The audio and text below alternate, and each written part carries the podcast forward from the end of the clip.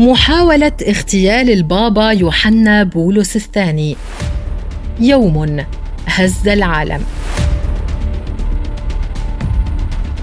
فيما كان البابا يوحنا بولس الثاني يجول بين الحشود في ساحة القديس بطرس في الذكرى السنوية لظهور العذراء في بلدة فاطمة في البرتغال أقدم العضو في جماعة الذئاب الفاشية والخبير المتدرب في الرماية محمد علي آغا على إطلاق النار على البابا لتستقر الرصاصات في أمعائه.